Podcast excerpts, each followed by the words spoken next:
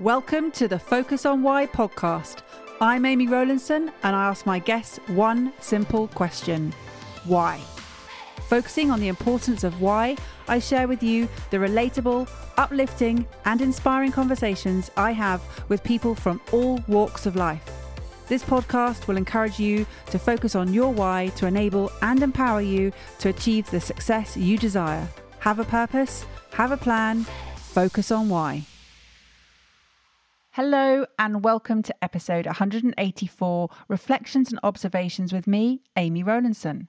This is my 28th Reflections episode, and today my main reflection across the last eight months, let alone the last few episodes, has been one of learning and growth. Over the last eight months, I've qualified as an NLP practitioner, a life purpose coach, a journal therapy coach, a master practitioner of hypnosis and timeline therapy. I passed Dr. Linda Shaw's neuroscience professional development program with flying colours, and I've been learning how to create and deliver one to many courses with Julie Creffield. I have even been talking funny with Jeremy Nicholas, learning how to add humour to my work.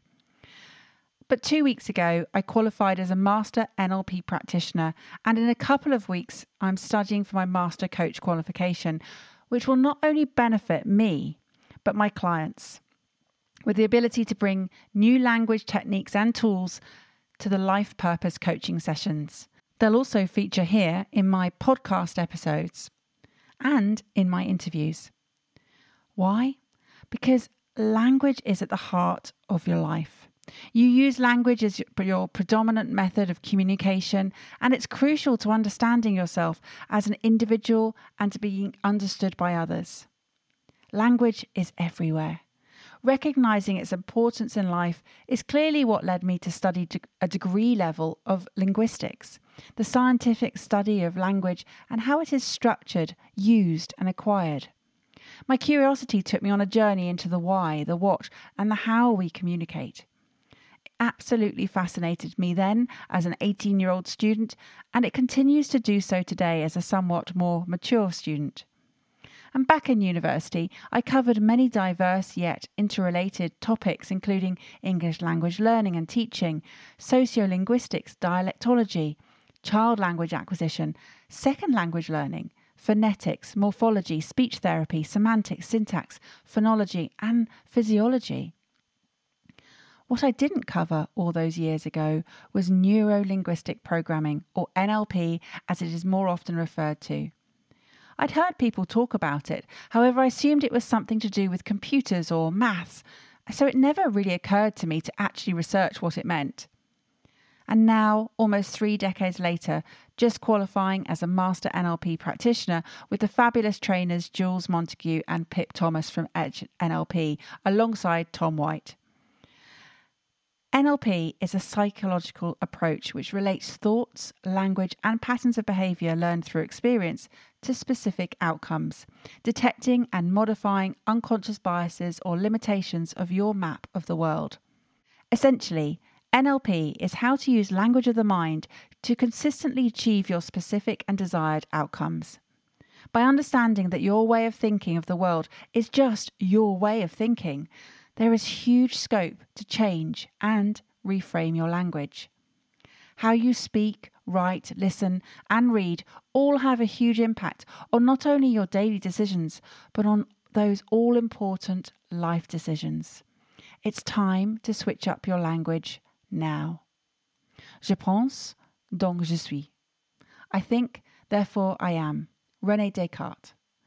One particular NLP model I adopted on that Master NLP course and have since popped into my coaching toolbox, my essential coaching toolbox to be fair, is the Cartesian coordinates, which are based on a set of mathematical concepts created by French mathematician and philosopher Rene Descartes. Four questions that work together to help you to get new perspectives and understanding around what inspires or blocks you when making a decision or setting a goal. The questions encourage you to think creatively. They also identify the differing motivations involved moving towards pleasure or moving away from a position of pain. I actually used this set of questions last year when trying to understand how I felt around a difficult choice I had to make at the time.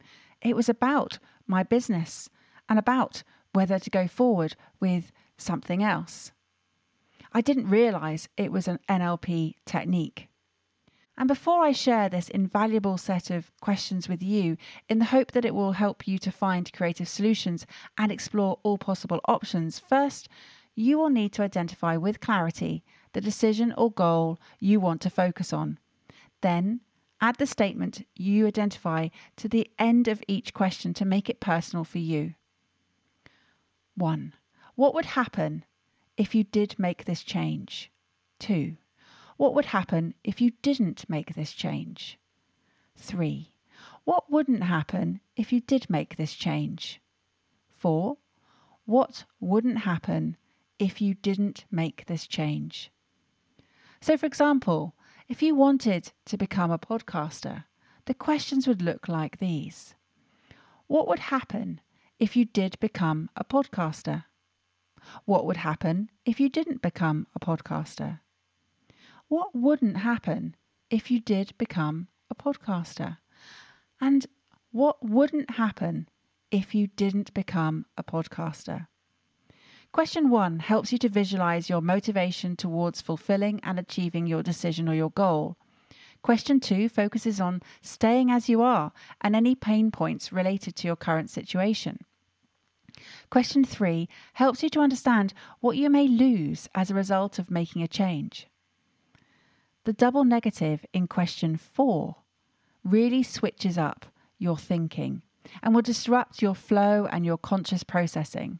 This is intentional as it reveals any hidden perspectives and helps you to tap into your feelings.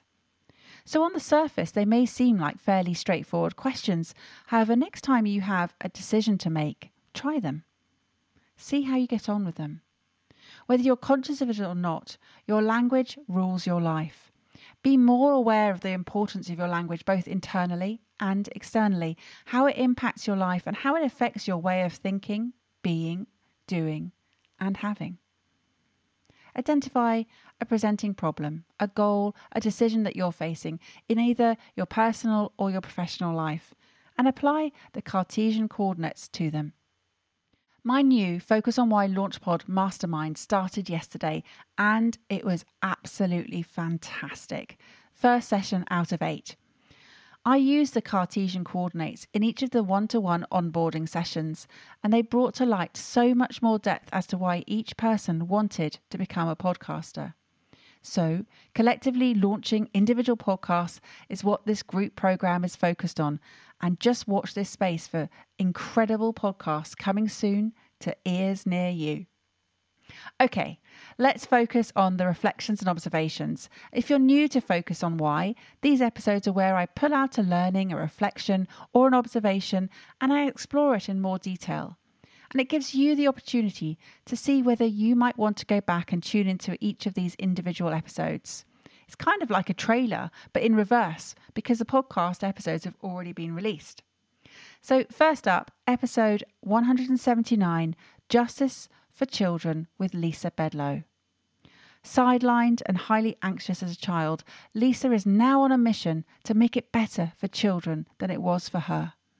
Passionate, heart driven, Lisa has an inbuilt justice for children. She's an educator where it's not just about the education, she wants to support children emotionally too. And after 30 years inside the education system, Lisa is now making an impact from outside the system. It's about getting there earlier, the prevention over cure approach. That if you apply the money into the right places early enough, it could replace the latter approaches of having to pile money into the back end of the system, into the prison system, for example. Lisa leads from the heart, and she is prepared to speak out on behalf of others. And what I want to reflect on from her episode is an exercise that Lisa shared the Amazing You exercise where you think of five amazing things about you. This exercise is aimed for children. However, regardless of age, have a think now of five amazing things about you. Can you think of five? Or do you need some help? Lisa says that some of her older children start to struggle with this as they have started the conditioning of low self esteem, low self worth, and low self confidence that all started to surface at a very young age. So, Lisa has some further questions that could help you. How would your friends describe you? What would they say? Pause this episode now until you've done it, till you've got those five amazing things about you. Okay, do you have them? No? Okay, pause again and think of a few more until you've got at least five. Do you have them now? Great. Now I want to hear you say them out loud. I want you to hear you shout from the rooftops. In fact, just message them to me, email me them, whatever. Shout them on or share them on a social media post. Why not? You are amazing. Know that. You are unique and incredible and have superpowers. Use them. Use them to make a positive impact. And if you didn't listen to Lisa's episode, go back and tune in. You may be taken back to when you were a child and recognize some of what Lisa shared and understand just why she's seeking justice for children. Next up is 180 Eliminating Stress with Ruth Fogg. There's almost an irony in that the fact that Ruth works on an area that she struggled with at a particular point in her life. Maybe it's not irony, maybe it was destiny. Many people who have been on Focus on Why have now chosen to work in a role where they can support others with an area that they themselves have struggled with at some point in their life. Ruth experienced stress to a really high degree, and it, she's now equipping others in her supposed retirement, it's taken on a whole new lease of life with a focus to eliminating stress for other people. Her toolbox is full to the brim, and she is determined to enable and empower as many people as possible to give them magic in their own fingertips to manage and eliminate their own stress. I asked Ruth a question about whether stress was actually ever good for us, and she said, Yes, Eustress. I hadn't heard of eustress. Eustress is spelt E U S T R E S S, and it means beneficial stress from either a psychological, a physical, or a biochemical perspective. The term was coined by endocrinologist Hans Selye, consisting of the Greek prefix EU, meaning good, and stress, literally meaning good stress. So, if like me, the idea or concept that eustress exists is a new one to you, that stress can actually be beneficial is, is strange. You, well, you're in fellow company with me because I had no idea that eustress was out there. But I guess I did because I've been applying it. So let's find out some more about eustress. According to clinical psychologist Dr. Michael Genovese, exciting or stressful events cause a chemical response in the body. Eustress helps us to stay motivated, work towards goals, and feel good about life. So, yes, you did know about eustress, as I did too. We've been doing it, we've been experiencing it. We just didn't know that that's what it was called. So, when pushing yourself out of your comfort zone into that state of eustress, it produces positive feelings of excitement, fulfillment, meaning, satisfaction, well being. When you focus on why, eustress is at the opposite end of the spectrum to distress. And it makes perfect sense. So, eustress enables you to emotionally have positive feelings of contentment, of motivation, of inspiration. And it's when you're in that state of flow. Psychologically, Eustress helps you to build on your resilience, on autonomy, on your self efficacy. And physically, it helps you to push your body to complete challenging exercises. So, next time when you're feeling stressed, think is this positive, eustress, or negative stress that you're experiencing? If you're learning, pushing yourself out of your comfort zone, taking on board a new skill, exercising the body, or working towards achieving a goal you've set, it's likely to be eustress that you're in, not distress. And one other reflection from Ruth's episode is that when she said, What the mind suppresses, the body expresses, it got me thinking. What a great line. What does it say to you? How does it impact your life? What the mind suppresses, your body expresses. What is it your body may be telling you right now? Don't ignore these signs. Face up to the messages and take care of you today. I've said it before, and I'll say it again in case you didn't hear me the first time. Where will you live tomorrow if you don't take care of your body today? It's a sobering thought. Are you taking your health for granted? You have only one body, so take care of it. Next up, episode 181 Heart Shaped Decisions with Graham Frost. Graham is the only professional speaker who escaped from a cult, went to prison, and recovered from testicular cancer all before he was 25 years old. He left home at the age of 17 without a plan, without a purpose. Feeling before thinking was a decision making process that he lived by. Cutting himself off completely from his strict church focused family, Graham left his family home and didn't return for 27 years. He wanted to be challenged, he wanted to learn new things, and he wanted to make his own choices in life. So, following a series of heart shaped decisions, he led himself down several very different paths until finally finding his purpose and his voice to help young people stand up for themselves. He said it's about helping young people in particular to understand that the choices that they make now are going to define their lives.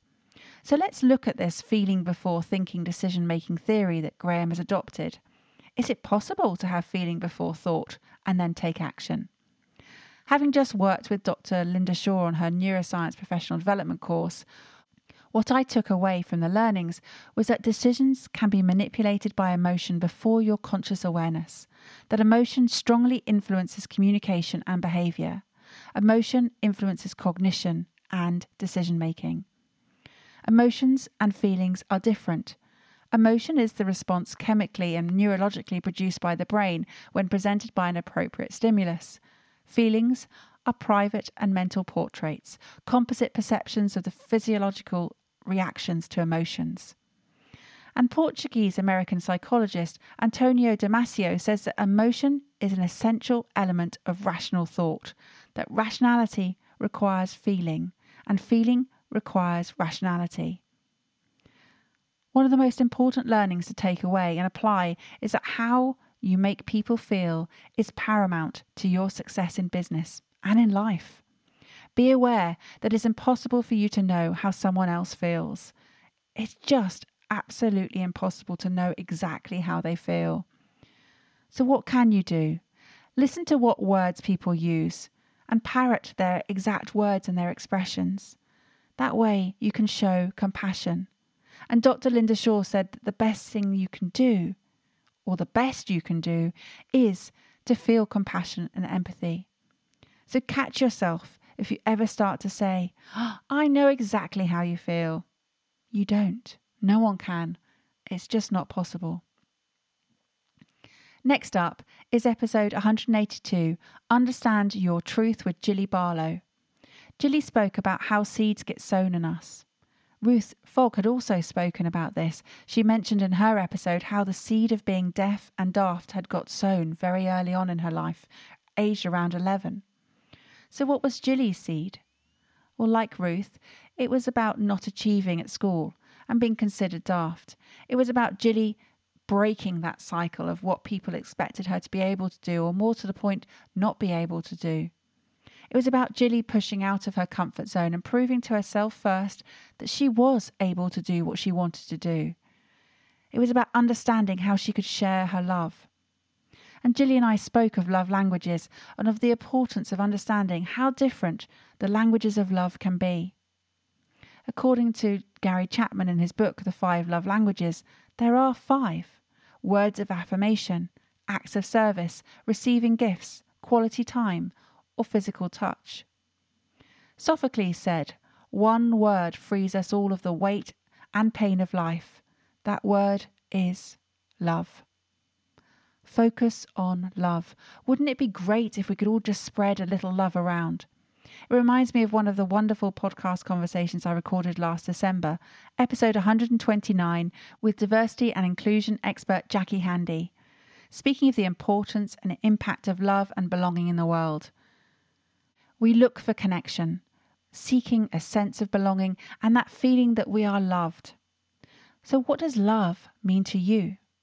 The Greeks used four different words to describe love eros, described an erotic, passionate love, philia, described the type of love you have for friends and equals, storge, described the love parents have for their children, and agape is a love of mankind. Love is different for all of us. You have an abundance of love within you, ready to share freely with others. Who would benefit from your love? You express and receive love differently to others, and you will tend to fall into one of these five universal categories that Gary Chapman has identified. Could it be words of affirmation, acts of service, receiving gifts, quality time, or physical touch that you prefer above the others? And hearing these five different love languages, it struck me that I didn't know what my children's love languages were, what my husband's love languages were. And so I asked them to take the quiz, and I've put the quiz in the show notes if you'd like to try it too. And my daughter's primary love language is quality time, with words of affirmation as her next priority. My son also favours quality time, with acts of service and words of affirmation joint second for him. And my husband? Well, no surprise to me, his primary love language is also quality time, with physical touch and words of affirmation scorely hiding too. And for me, I prioritize acts of service and words of affirmation, which is why I respond so well and so fondly to written Apple Podcast reviews and LinkedIn testimonials. So, can you see how much each of us have different ways of expressing and receiving love just in my family alone? And knowing that changes how we all communicate our love to one another to ensure that it's received in accordance with our preferences my husband's turning 50 next month, and understanding his love language, I decided to give him 50 days of birthday to feed his love of quality time. So, whilst receiving gifts scored low for him, the time that we're spending with one another each day of those 50 days is topping him up with love, and he's loving all the attention he's getting. And as Reese Witherspoon said, you always gain by giving love. So take an opportunity to spread your love today, just as Jilly is spreading her love with others. Love and be loved. Work out what your primary love language is, what others are, and whatever you do, do it with love. My final reflection today goes to episode 183 Realizing Potential with Alex Williams. With over 16 years of clinical experience assessing and treating mental illness within the NHS, as well as taking the journey to overcome his own personal trauma, Alex is on a mission to improve the mental health of young adults and teenagers, helping them to rediscover their power, to recognize their potential, and regardless of what happens to them, to recognize that their dreams are still possible. I almost called this episode Responsibility. However, like Alex said, no one really embraces the word as much as it deserves. Responsibility requires effort. It's not exciting, except it is. It really can be. Responsibility can be whatever you want it to be. It's truly awesome. As Alex says, do you treat responsibility as though it's something you don't want it to be? Something you believe you have to do or need to do? However, what if you choose responsibility? What does it give you then? What if you reframe responsibility as though it is your superpower? What then? Inspired, saved, and now guided by words written in Viktor E. Frankl's book, Man's Search for Meaning, Alex says that you have been gifted your own superpower, responsibility. When you take responsibility, you choose the direction you take, you choose the path you want to take, flip it around and turn responsibility around to be your ability to respond. What then? You have choice. You choose to live life on your terms. Viktor E. Frankl has featured in so many of, of Focus on Why episodes. And it makes sense because his book, Man's Search for Meaning and Focus on Why, are essentially speaking the same essence. You're looking for meaning in your life. And to do that, you focus on why. Why do you do what you do in whatever context you choose that to be the case? What if we got there earlier? What if there was prevention over cure? The two questions that Alex asked, the same two questions and the approach that I started with today with Lisa Bedloe's Justice with Children. These are the two questions that Alex Williams asks as he focuses on bulletproofing mental health for those teenagers and those young adults. There are so many people out there with aligned thoughts. What if they could come together and combine their efforts? What if the Lisas and Alexes of this world all came together? What then? As Helen Keller said, alone we can do so little, together we can do so much. For those who choose curiosity and seek purpose and meaning in life, Alex uses his three R's to realizing potential model to show them the steps to take to go on a journey of a thousand miles, inspired by the words of Lao Tzu who said a journey of a thousand miles begins with a single step. What step will you take right now? Remember, as Alex said, what happens to you does not determine what can happen for you. You may experience bad times, they may create obstacles, but it doesn't mean you cannot reach the finish line. What you choose to do is as a result of what you say to yourself. What is your inner language saying right now? What would happen if you did choose to take responsibility? What would happen if you didn't choose to take responsibility? What wouldn't happen if you did choose to take responsibility? And what wouldn't happen if you didn't choose to take responsibility? Thank you for listening to the Focus on Why podcast. I'm Amy Rowlandson, and if you've enjoyed this episode, please leave me a five star Apple Podcast review. Connect with me on LinkedIn, Instagram, and Facebook, and become a member of my inspiring, uplifting, and positive Focus on Why Facebook group. I help people to focus on their why with clarity, uniting their passion with their purpose with a plan to create the life they truly desire. If you would like me to help you focus on your why, then please book a free 20 minute coaching call via calendly.com forward slash Amy Rowlandson.